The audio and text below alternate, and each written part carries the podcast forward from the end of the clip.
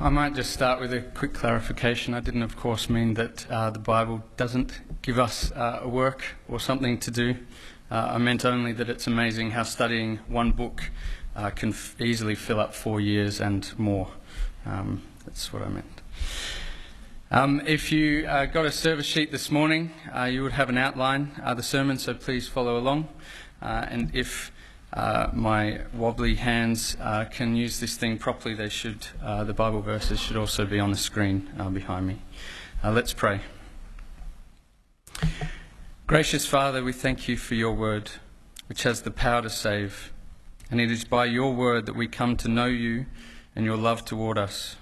I pray you use my feeble frame to honour you this morning and faithfully bring your word to us. Amen. Now, this morning we continue our series on Genesis, and since the last chapter, 13 long years have passed, and Abraham has reached the ripe old age of 99, which is quite a good age. And as we've been looking at the different aspects of Abraham's life, I wonder what moved Abraham through his long life, what got him out of bed in the morning. And when you reach a good age of life here on earth, I wonder what will you say about yourself what will you say have moved you? What gets you out of bed in the morning? Now, when it comes to Abraham and Sarah, we see they are motivated by God's promises. But as we saw last week, they struggled to trust God's promises. And as we come to this passage this morning, we must not forget where we've just come from in the narrative. You see, this last chapter with Abraham, Sarah, and Hagar shows us a great and repeated failure of all humans we see God as too little and we see ourselves too large. That is, we underestimate God and we overestimate ourselves.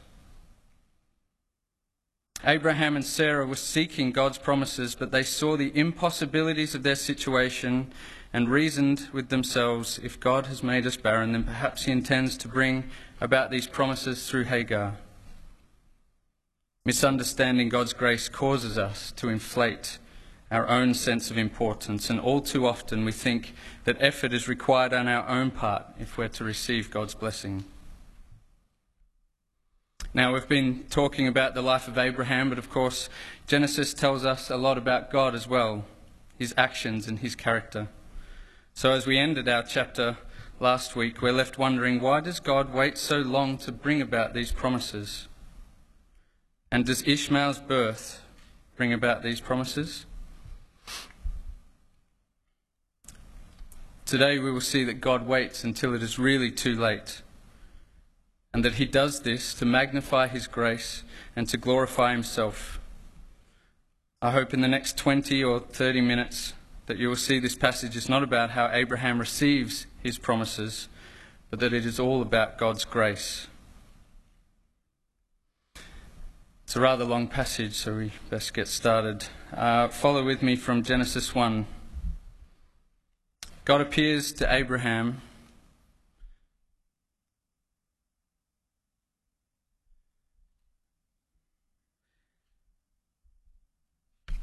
God appears to Abraham and says, I am God Almighty. Walk before me and be blameless, that I may make my covenant between me and you and multiply you greatly. Since God first called Abraham out of Haran, he has made pro- many promises to Abraham. But this time, when God appears to Abraham, he comes to establish a covenant, to make a formal agreement, a declaration of his intentions to Abram, and to put these promises in writing. Now we get a sense that something important is coming because God introduces himself. And when God reveals himself by name, he's giving us an insight into who he, he is. God introduces himself as God Almighty. And this is the name God uses when he speaks to Abraham, Isaac, and Jacob. It's God's name in Genesis. Now, two weeks ago, we saw Abraham and God cut a covenant together. But here, God has come to confirm and establish his covenant. And what does it mean to establish a covenant? It's important to note that in the whole Bible, only God establishes covenants. Two people might join and cut a covenant together, but only God establishes them. and it has the sense of to fulfill or to cause them to happen. God appears to Abraham and says, Walk before me and be blameless. And what does Abraham do? In verse 3, Abraham falls on his face. God says, Walk, and Abraham falls face down. Now, this is something my children would do. When I say, Let's walk to the shops, they fall on their faces. But why does Abraham do this? I think he's confronted by God. Now, we don't know if God has spoken to him much in the last 13 years. The Bible doesn't say.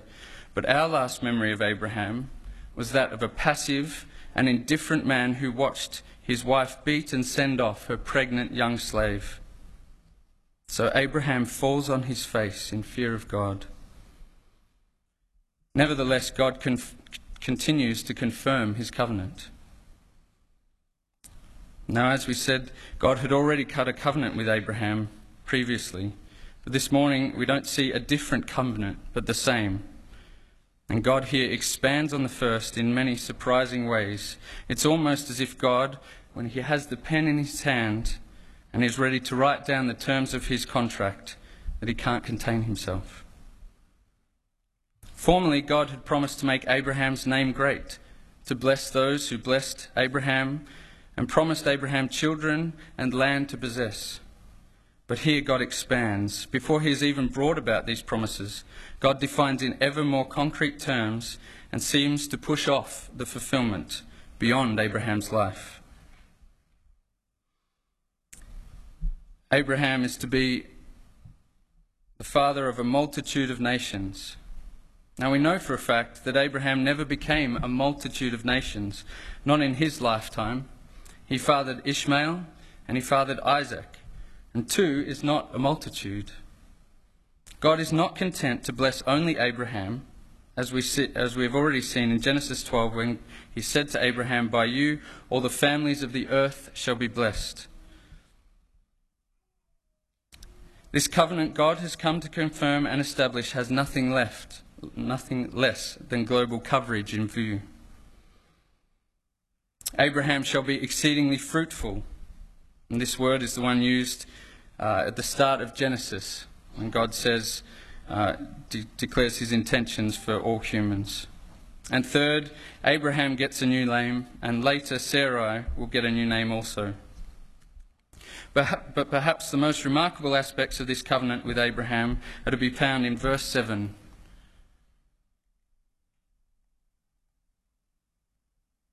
Which I haven't put up there. In verse 7 it says, And I will establish my covenant between me and you and your offspring after you throughout their generations, for an everlasting covenant, to be God to you and your offspring after you. Now, what does this phrase, to be God to you, mean? In the ESV, it sounds, sounds a little stilted. As it's, as it's just a direct translation in Hebrew, the NIV says, I will be your God. This phrase will become the basis of many of God's dealings with his people. Jeremiah helps us understand this a little better. Jeremiah 32:38 And they shall be my people and I will be their God. I will give them one heart and one way that they may fear me forever for their own good and the good of their children after them. I will make with them an everlasting covenant that I will not turn away from doing good to them and I will put the fear of me in their hearts that they may not turn from me. I will rejoice in doing them good and plant them in this land of faithfulness with all my heart and all my soul. And so, when God says he has come to establish his covenant, he means to declare his intentions to Abraham. And what are his intentions? To do him good all the time. God intends to put his heart and soul into Abraham's good. See our glorious God, who, though being God Almighty, determined over some 4,000 years ago to bless not only Abraham and his descendants, but you and me through Christ. God says that he will stop at nothing to bring us good. These are extraordinary promises, actually, extraordinary commitments from God, for He has made it part of His everlasting covenant with Abraham and has committed Himself to the task.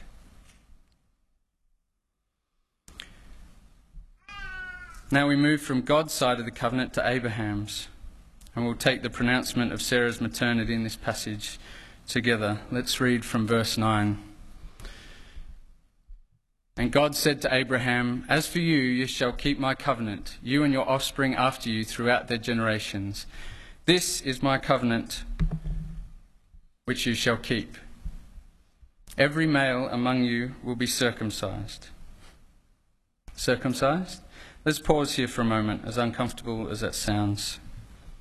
Circumcision is a rather weighty subject in the Bible, and this is the institution of that institution.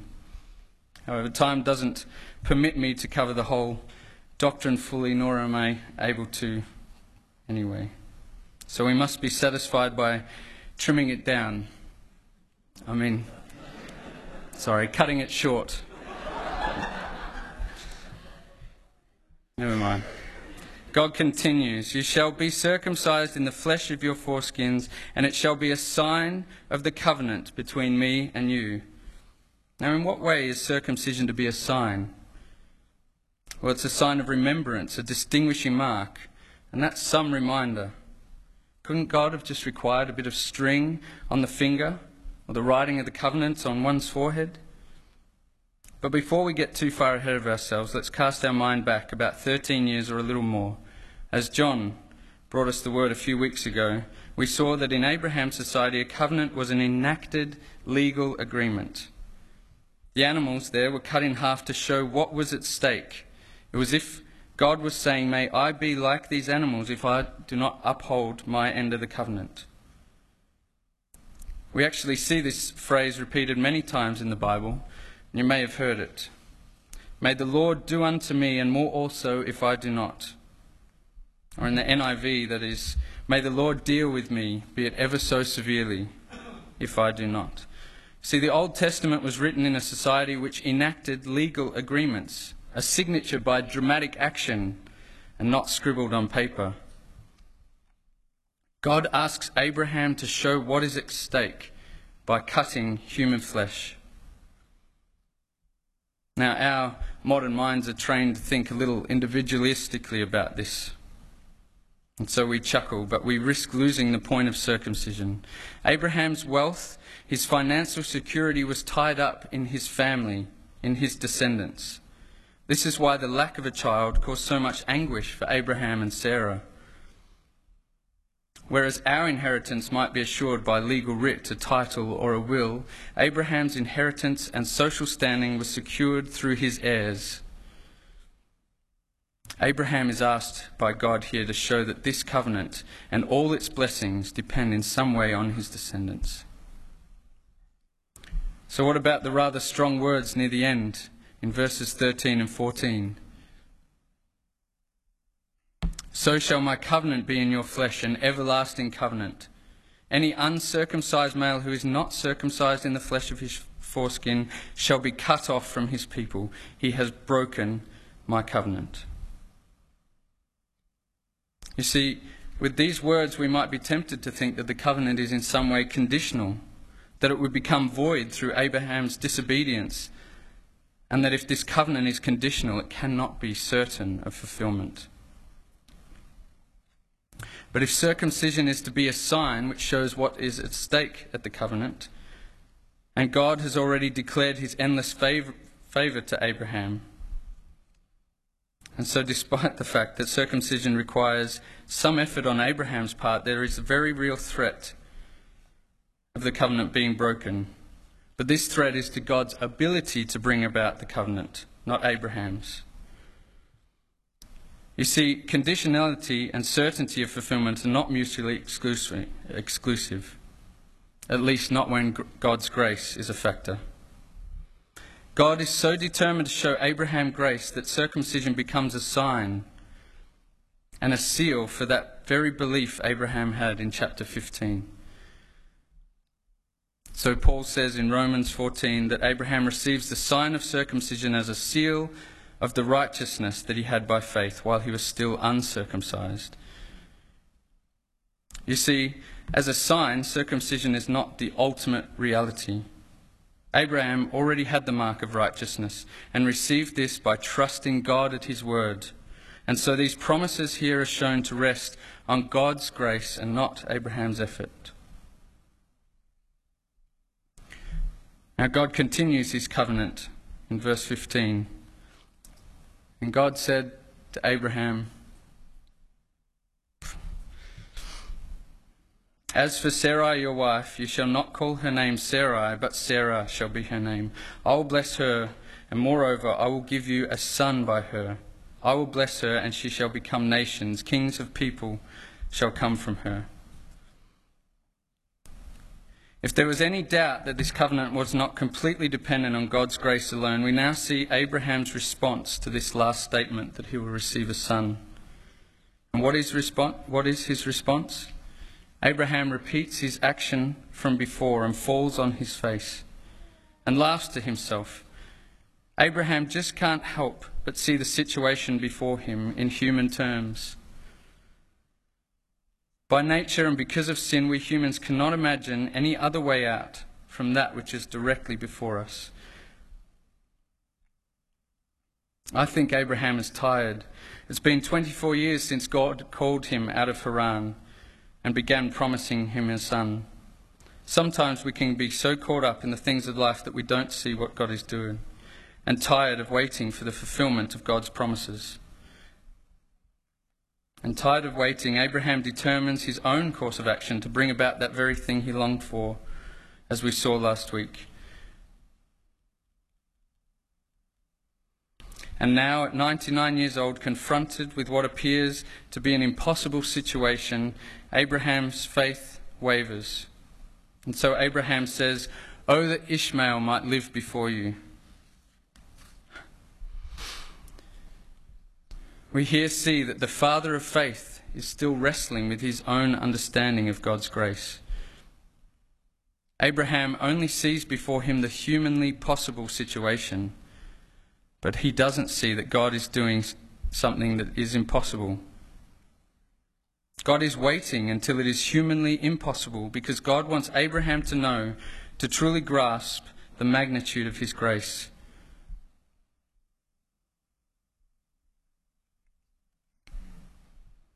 You see, we note two things about God's grace thus far that it is extraordinarily generous, and we see here that it is not earned and cannot be bought. This covenant and amazing blessings are certain, and they are certain because it doesn't depend on us, but on God's grace. There is no other way. But if God's grace is a gift, and God's grace is certain, then where does that leave us? What part do we play? Let's move to our last section in the desert, and we'll pick up after the three men uh, who appeared to Abraham of Eton.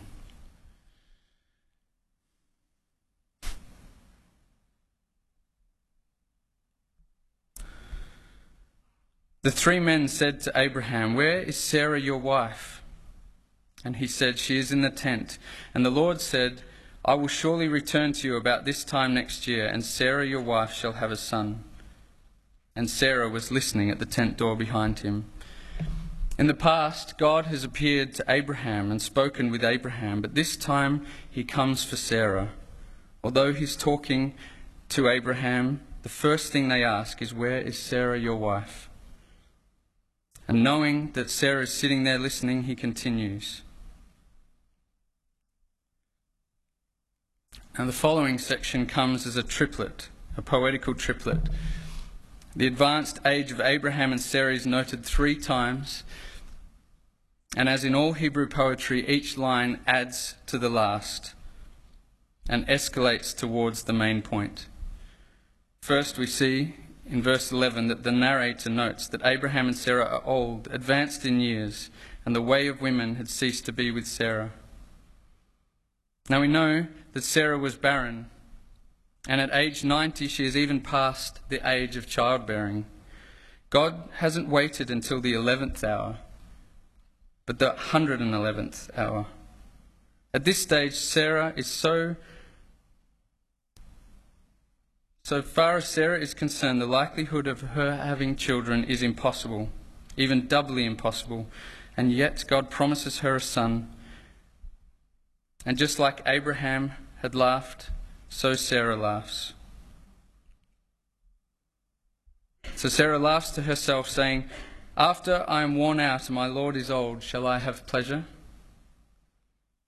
Now, our English versions tend to smooth out some of the meaning of the Hebrew text here. Sarah really speaks down to herself and with quite a bit of disdain. She laughs to herself and says, After I am worn out. The word worn out could be translated wasted away, useless. And the word pleasure is similar to that of Eden, with the suggestions of fruitfulness there. Now we know that for women in Genesis 1, social status was caught up in their children and their heirs of their family. It was a mark, mark of success and value. And so, this question of Sarah about her value is her version of what we might pose today Am I beautiful enough? And yet, Sarah has become despondent and, like Abraham, had given up on God's promise. How many times in your life, when you're enduring hardship, have you wondered, How long, O Lord? And how many times have you gone beyond that point and have sat with frustration in your heart towards yourself and towards God? If He is the God of goodness, why does He delay? Well, let's see God's response in verse 13. The Lord said to Abraham, Why did Sarah laugh and say, Shall I indeed bear a child now that I'm old? See how God gently rearranges her statement of herself? And then he asks the ultimate rhetorical question for Sarah's situation and turns her despondency on its head. God asks in verse 14, Is anything too hard for the Lord? At the appointed time I will return to you, about this time next year, and Sarah shall have a son. Now, the word that's translated hard here is sometimes translated as impossible, but it is also used a lot in the Psalms, and it is translated there as wonders.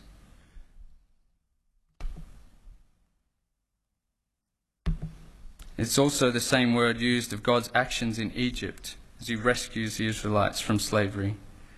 So, what God is really asking Sarah here is Is anything too wonderful for the Lord?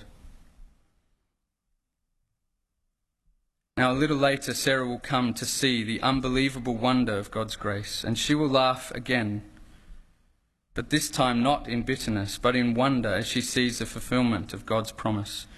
In the midst of her situation, she had lost hope, because by all human standards, the fulfillment of the promise was impossible. In Genesis 21, verses 6 and 7, Sarah says, God has made laughter for me, and everyone who hears will laugh over me. Who would have said to Abraham that Sarah would nurse children?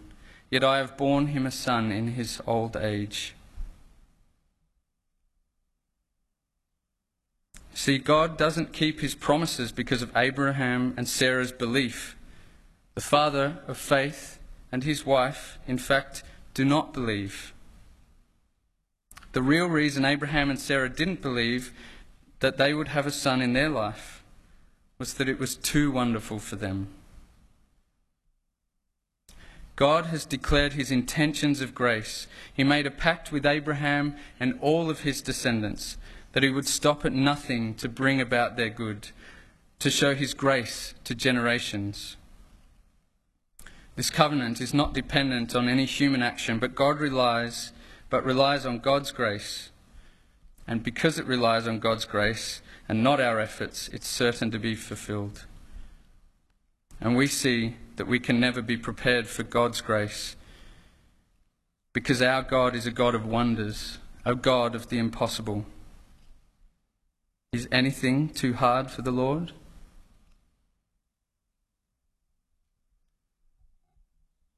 Let's pray.